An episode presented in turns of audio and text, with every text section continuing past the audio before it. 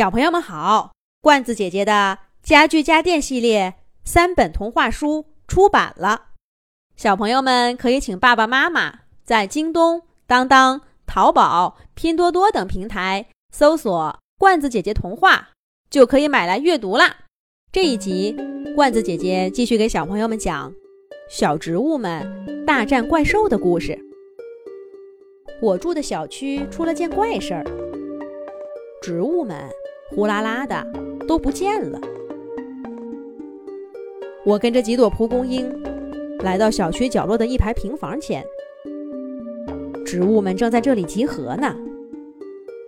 竹林密密层层的包住它们。我躲在平房的墙后面，透过竹林的缝隙听他们说话。这回绝不能让那个怪兽伤害任何一位朋友。月季花晃着美丽的红脑袋，激动地说着。雨点打落两片花瓣儿，可是它一点都不在乎。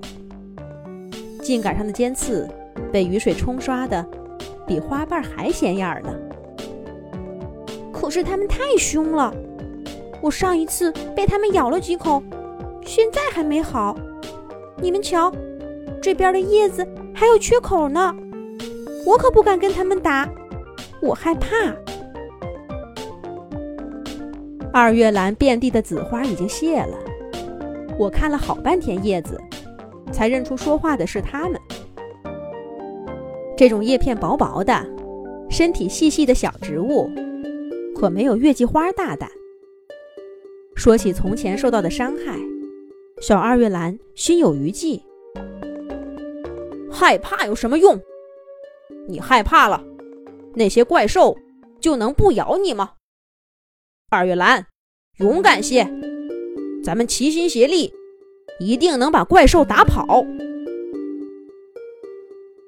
白皮松的针叶朝天立着，一脸的不屈服，果然是诗歌里松树的风骨。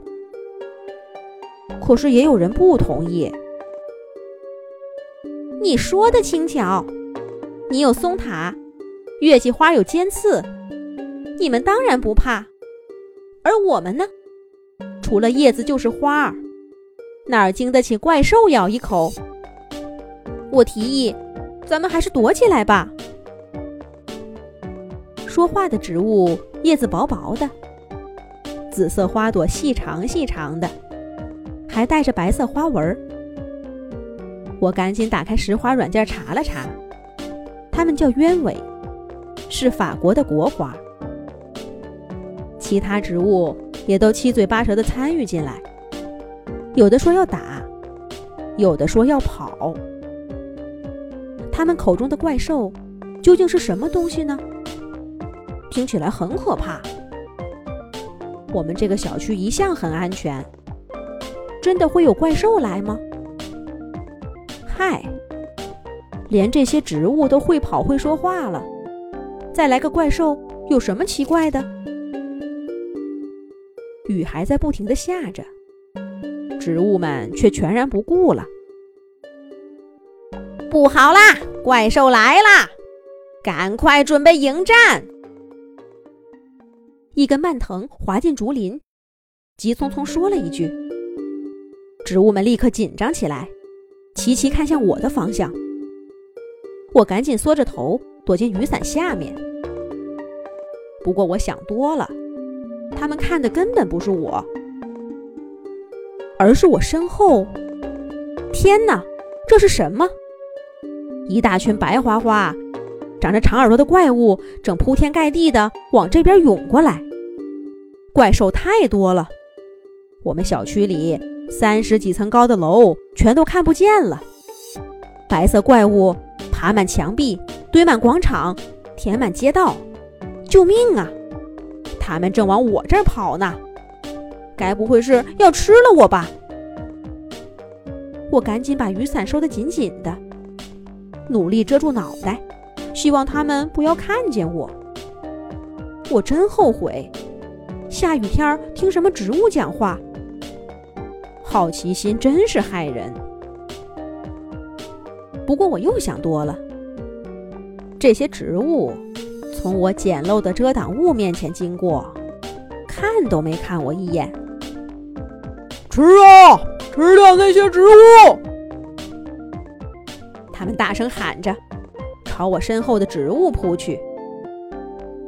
最先遭殃的是竹林，竹竿硬邦邦，竹叶干涩涩，除了熊猫，谁啃得动？